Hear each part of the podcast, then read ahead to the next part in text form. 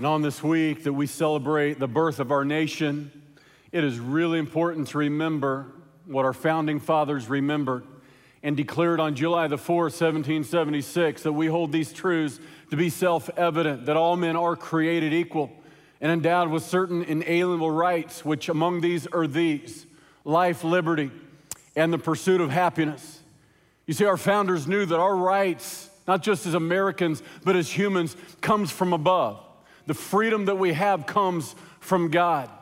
But why take a day, I think, to honor our veterans? Because the reality is it's the soldier, not the preacher, that guarantees our freedom of religion. It's the soldier, not the news journalist, that guarantees our freedom of press. You see, our founding fathers knew that those freedoms come from God, but it's been on the blood of thousands and thousands of Americans that have secured those freedoms well over 200 years later. It was in the 1820s, a man came from France by the name of Alex de Tocqueville. He was a French philosopher and a political, uh, maybe we'd call him today, maybe a political activist, or he studied political science.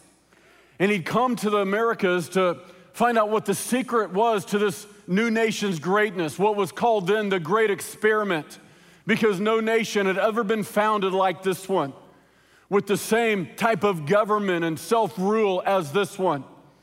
And he came to Americas, and after going back to France, he published what is today a very famous volume entitled Democracy in America. Now, if you decide to read it, just understand what you're getting into. It's about that thick, literally.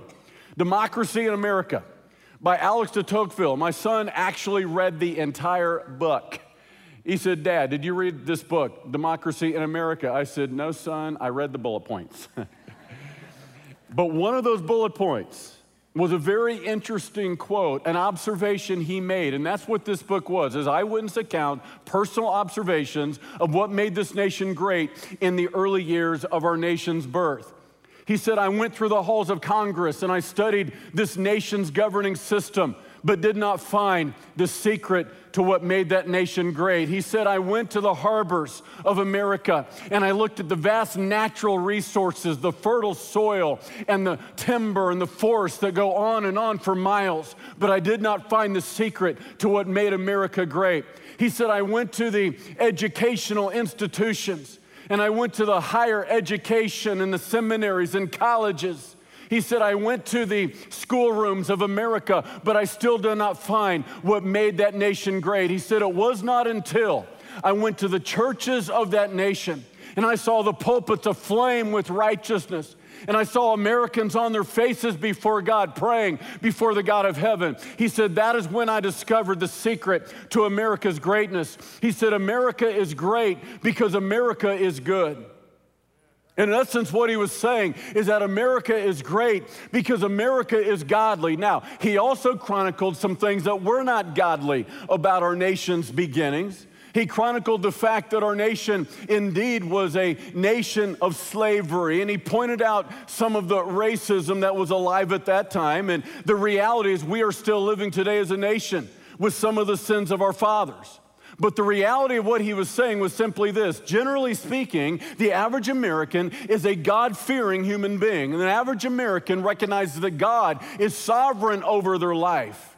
And consequently, America is great because America is godly.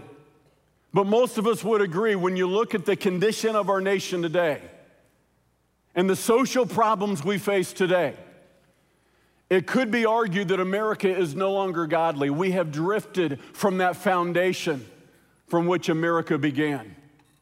When you look at all the social issues and you see all the things happening in Washington, D.C., and we wonder where the leaders are and what they're going to do, the reality is, I'm convinced part of the problem is we're looking for political solutions to spiritual issues.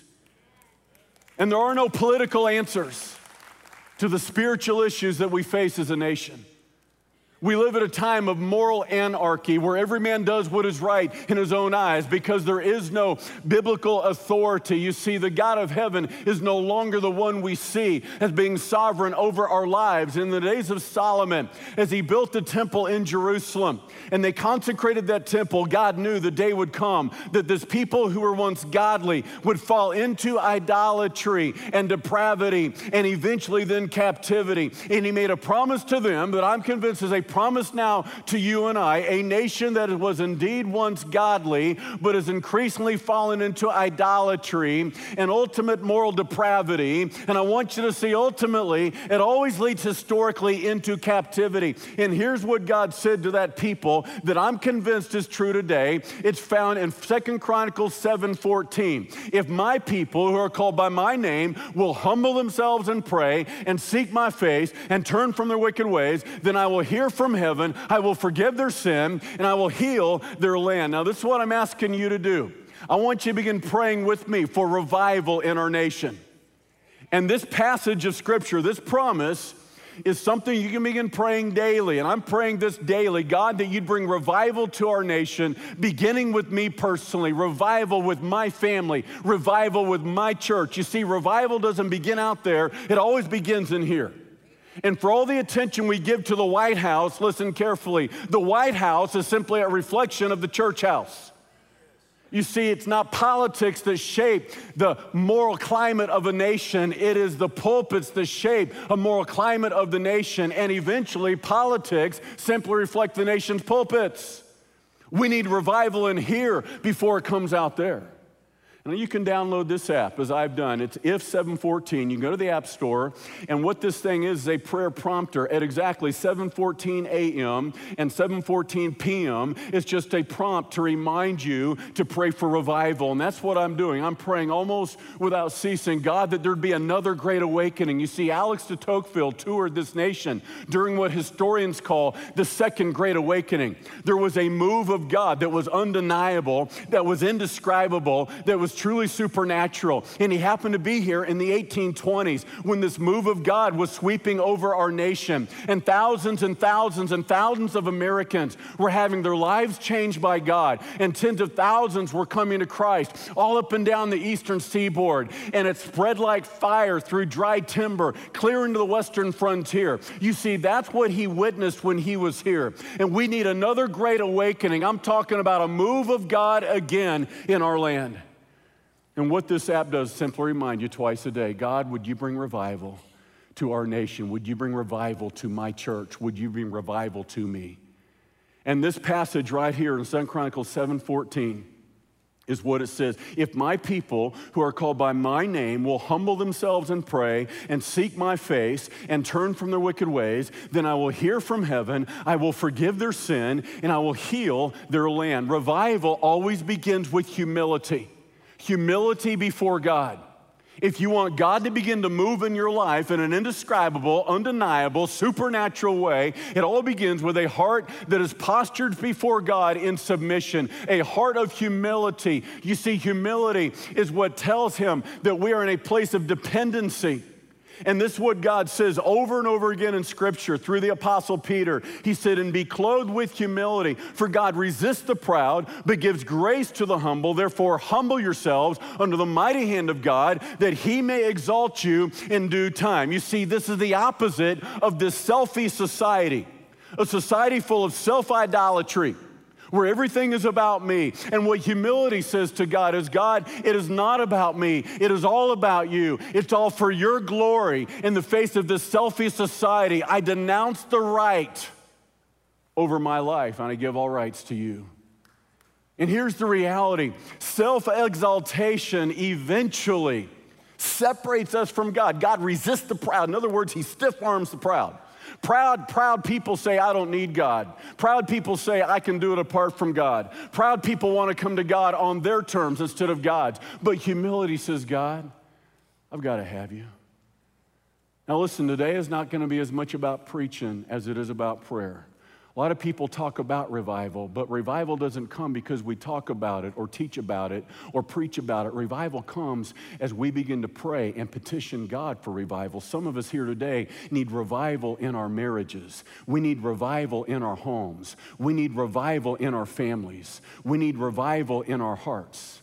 You see, revival is about what God begins doing in me personally.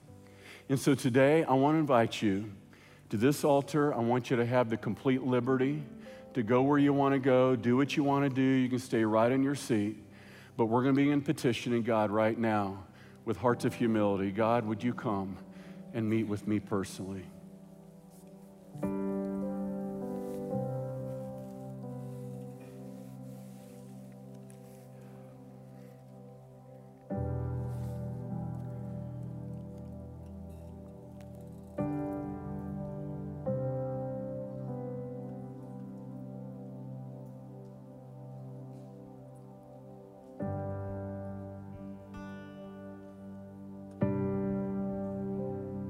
God in heaven, you said, if my people who are called by my name will humble themselves. And Lord, we live in a proud place full of proud people. You've said you resist the proud, but give grace to the humble. And we confess today our desperate dependency on the God of heaven. Lord, the problems we face as a nation.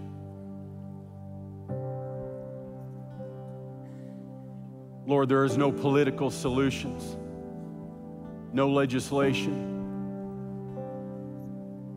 that can get to the heart of the problem. The problem, dear God, is our hearts.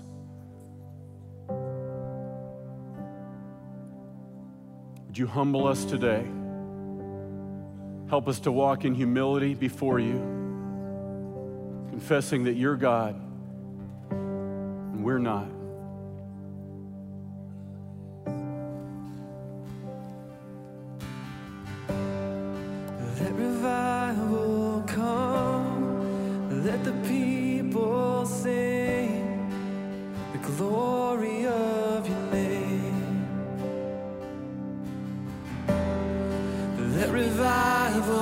Come, let the people sing the glory of your name.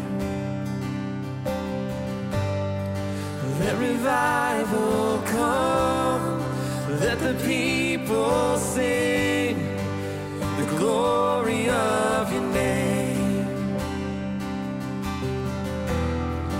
Let revival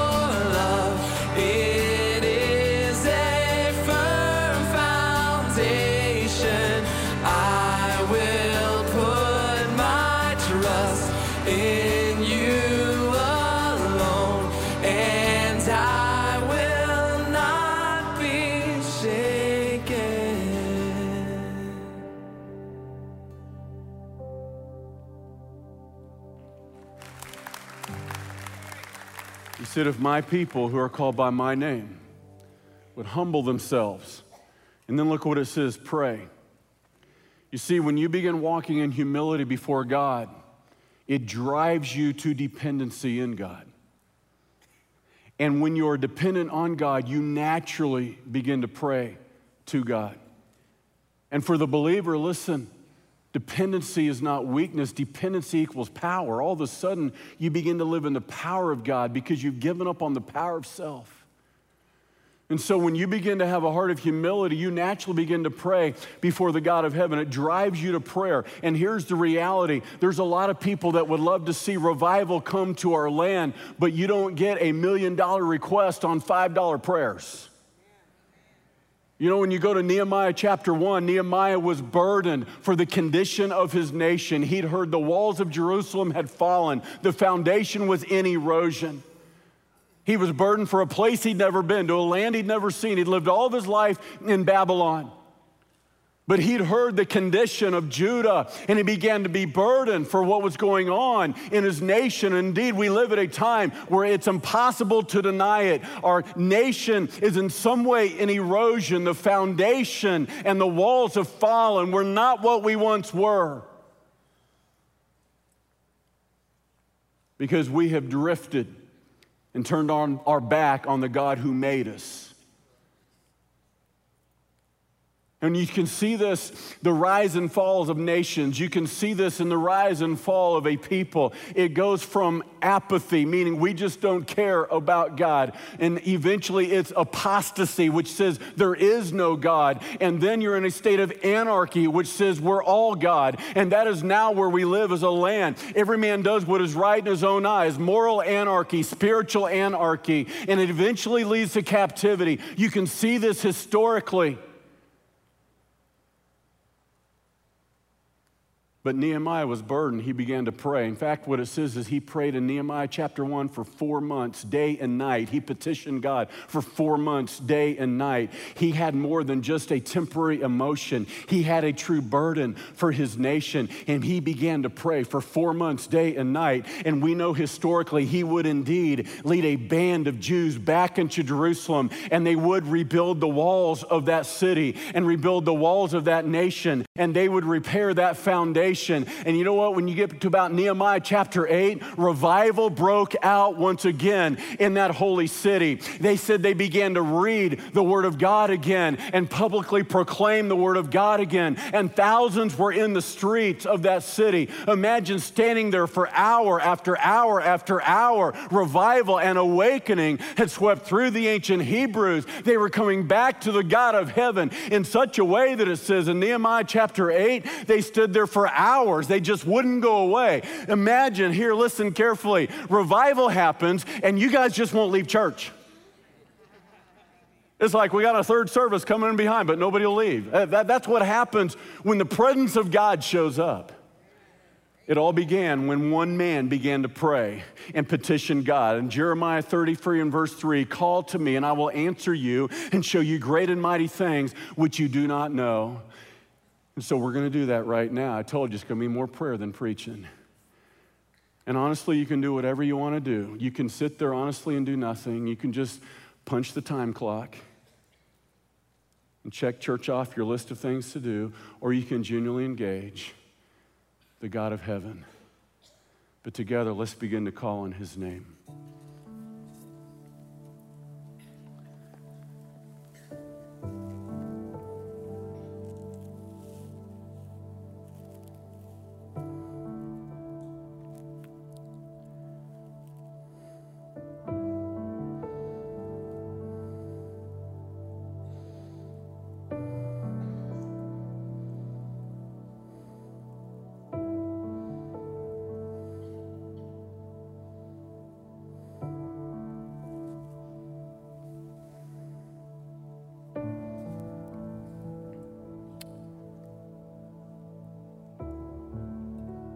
And Lord, as Nehemiah petitioned you and interceded for his nation, now we do.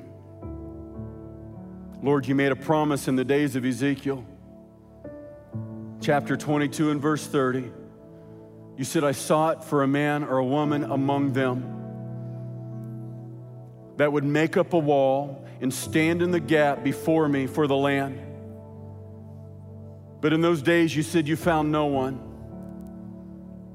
And Lord, I know that when you look at this church and all over this land, Lord, you see thousands and thousands and thousands of those that name your name standing in the gap, interceding for our generation. Lord, together we make up a wall as the body of Christ. And we confess how desperate we are for you, Lord, for another great awakening, a revival, an unprecedented move of God. But Lord, we confess it doesn't begin out there, it begins, God, right here begins with us personally, individually.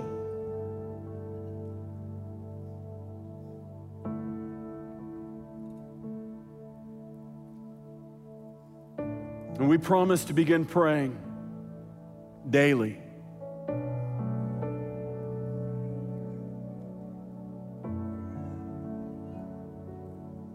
Confessing in humility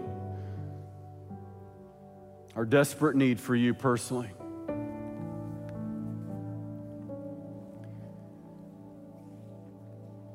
says, If my people who are called by my name will humble themselves and pray and seek my face, what does that mean to seek the face of God? Well, this word face is often translated as presence. It's about seeking the presence of God. Do you want the presence of God in your life? You can have the presence of God, you can have the power of God. But you know what it says in 1 Corinthians chapter 1? No flesh can glory in his presence. See, God's not going to share space with any of us. And as long as you're just trying to maybe share the throne of your life with God, or maybe just sit on a little corner of that throne in your life with God, you'll never know the real manifest presence of God. See, God alone gets to sit on that throne. And as you begin to seek his face, what happens is self begins to go away. If you want the presence of God, self has to be shattered. Self has to be crucified in this selfie society full of self idolatry.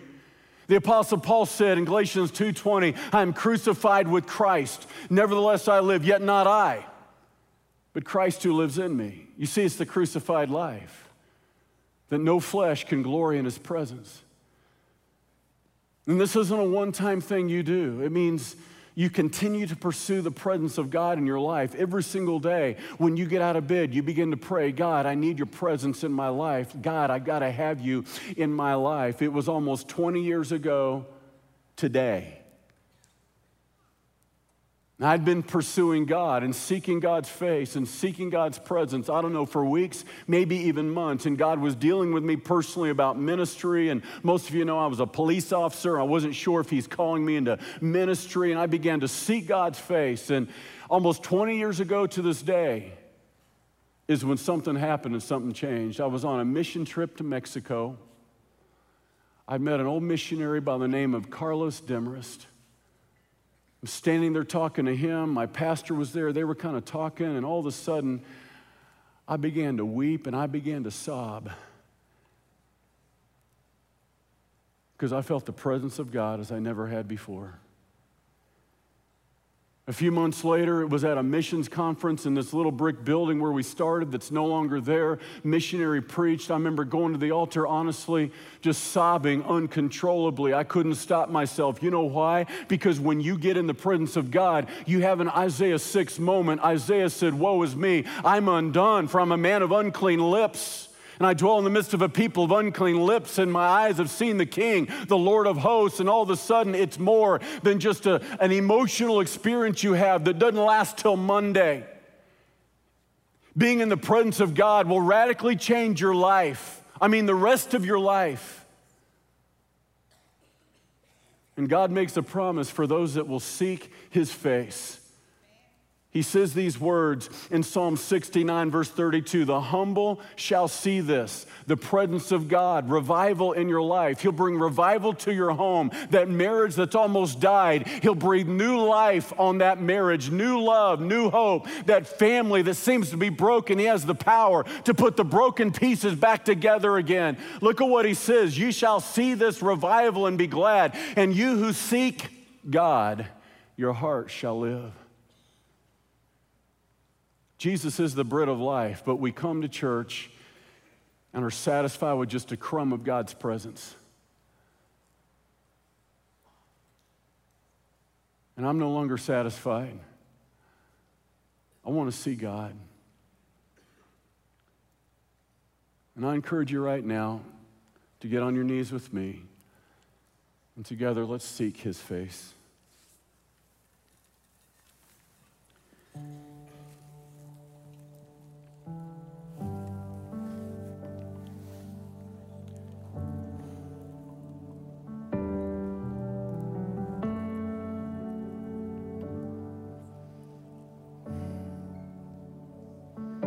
Begin to petition Him. In your own words, say, God, I need you. Lord, I need your presence in my life.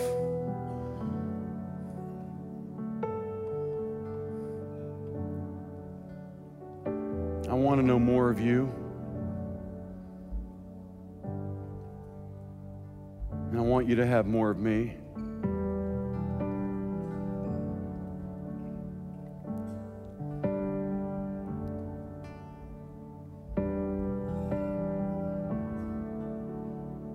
God individually. I pray that we begin to seek your face. As families, I pray that we begin to seek your face, your presence. And corporately, I pray, God, that we would seek your face, that we, Lord, would not be satisfied any longer with what is. We need a move of God, a move of the Holy Spirit. We pray for your manifest presence upon our life. Lord, you've said that no flesh can glory in your presence. God, I pray that you would crucify our flesh.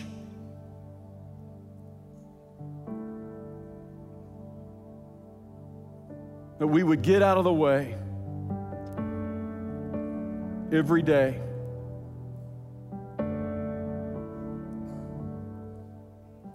And seek your face. That the presence of God would go with us when we leave this place.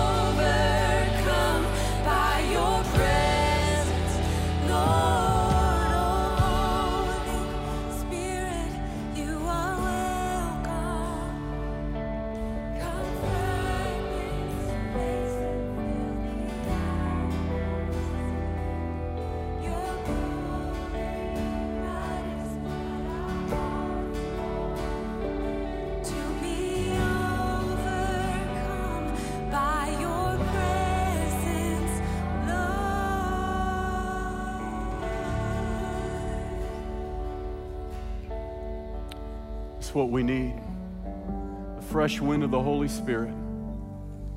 Breathe upon us the breath of life, oh God. And that's what God does.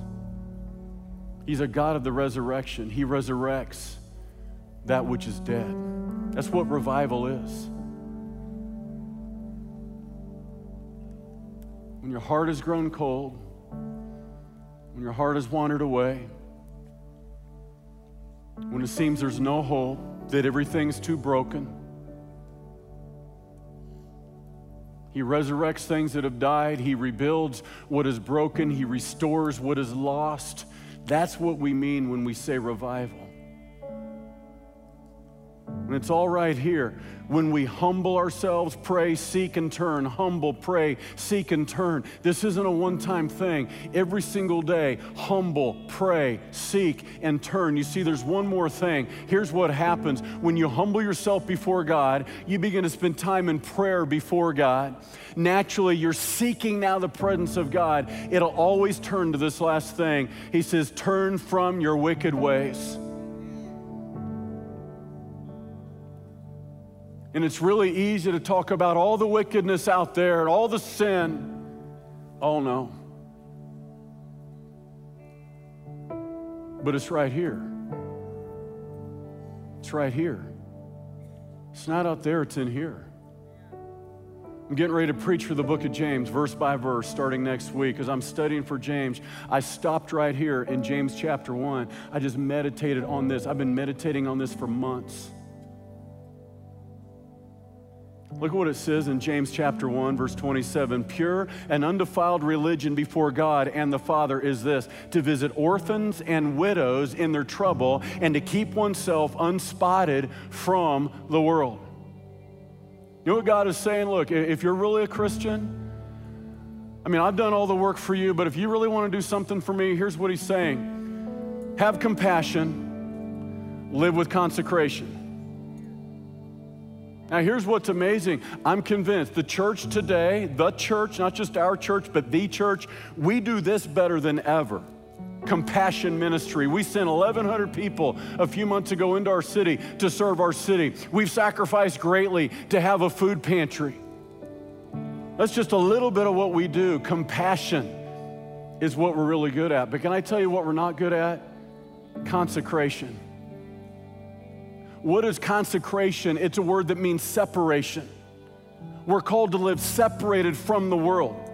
2 Corinthians 6:17 come out from among them the world and be you separate touch not the unclean thing James 4 and verse 4 adulterers and adulteresses don't you know that friendship with the world is enmity with God whoever therefore is a friend of the world is an enemy of God you see, we as Christians are meant to be in the world to change the world, but too much of the time, the world has gotten into us and has changed us. Romans 12 and verse 2 Be not conformed to the world. The world is constantly putting pressure on us to conform us and mold us. God says, Don't do it. Let's God forsake us. And I would suggest the problem in our nation is a problem in the church. The nation is where the nation is because the church is where the church is. We're full of compassion, but we lack a consecration. God says, Be you holy, for I am holy. What he's saying is, it's not enough to go serve and love your neighbor if you're harboring sin in your heart. It's not enough to have great compassion if you lack consecration like go serve in a soup kitchen all day Saturday and then go home and sleep with your girlfriend even though you're not married. It's not sufficient if we, if we really love God and we're really seeking the presence of God. This is the cost. And it's, it's time to stop coming to church, honestly, and just getting our little Jesus fix for the week. Just enough of Jesus to make me feel good about myself, like God's not ticked at me now because I came to church.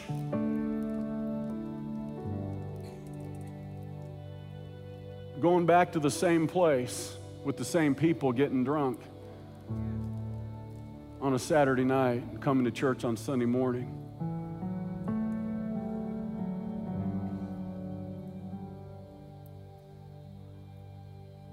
Tell you what I just I wish I could do. Sometimes, honestly, I just wish I get Christians to get along. Just love each other. You cannot imagine the enormous amounts of energy in pastoral leadership, frankly. Just helping foster relationships in the body of Christ. Like we have these acceptable sins as Christians gossip, backbiting, backstabbing. You know what the Apostle Paul said? He desires that he would present the church as a chaste virgin bride, but we've lost our chastity. Jesus desires a holy bride. And it's time for us to turn and turn every day. Turn from our wicked ways. Listen, wickedness, evil dwells inside of me. It's not you, it's me. I'm telling you. Apart from Jesus, my heart is on one of its depravity, it's depraved, it's lustful. It hates what is good, it loves what is evil. All of our hearts apart from God is true of us all.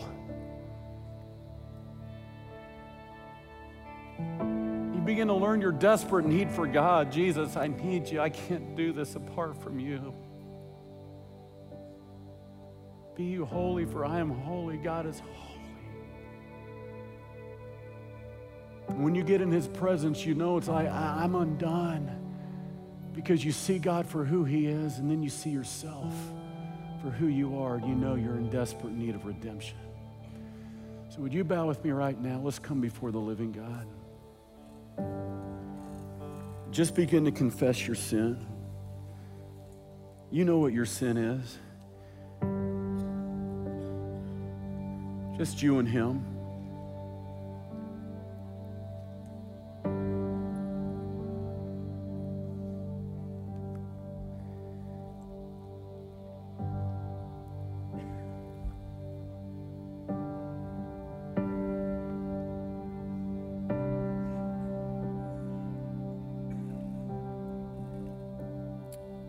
Lord, I confess the sin that dwells inside of me, the arrogance, the pride.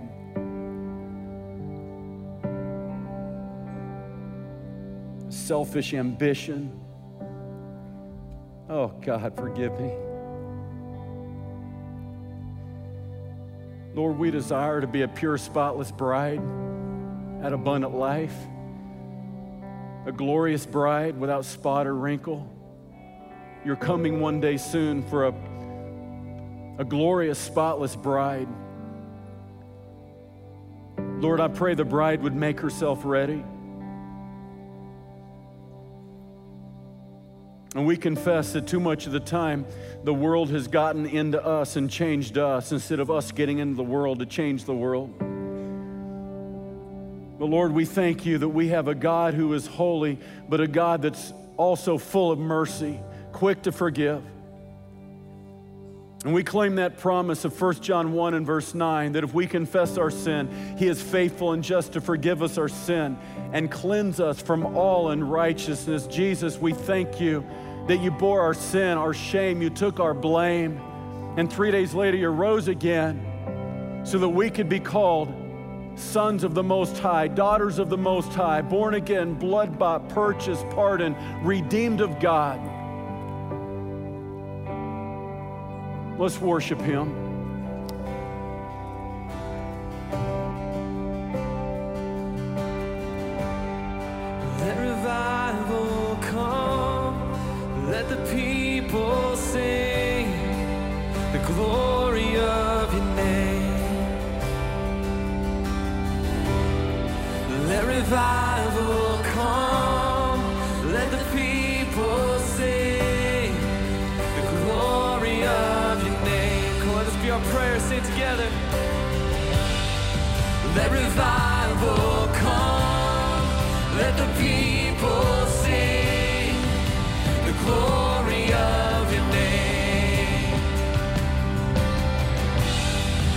revival come. Let the peace.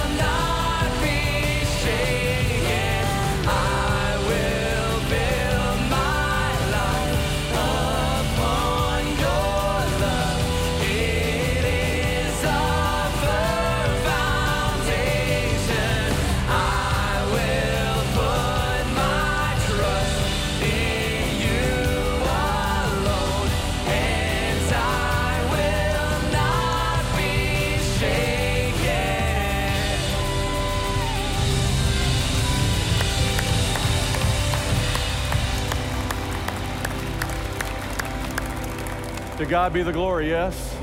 He's worthy. He's worthy of our love. He's worthy of our allegiance, worthy of our loyalty. Hey, whatever God has begun in your heart today, would you let God keep doing that when you leave? I mean, all week long. Remember, humble, pray, seek, turn. God's going to show up in your life as never before, I promise you. Have a really blessed fourth. Love y'all very, very much. God bless you. God go with you.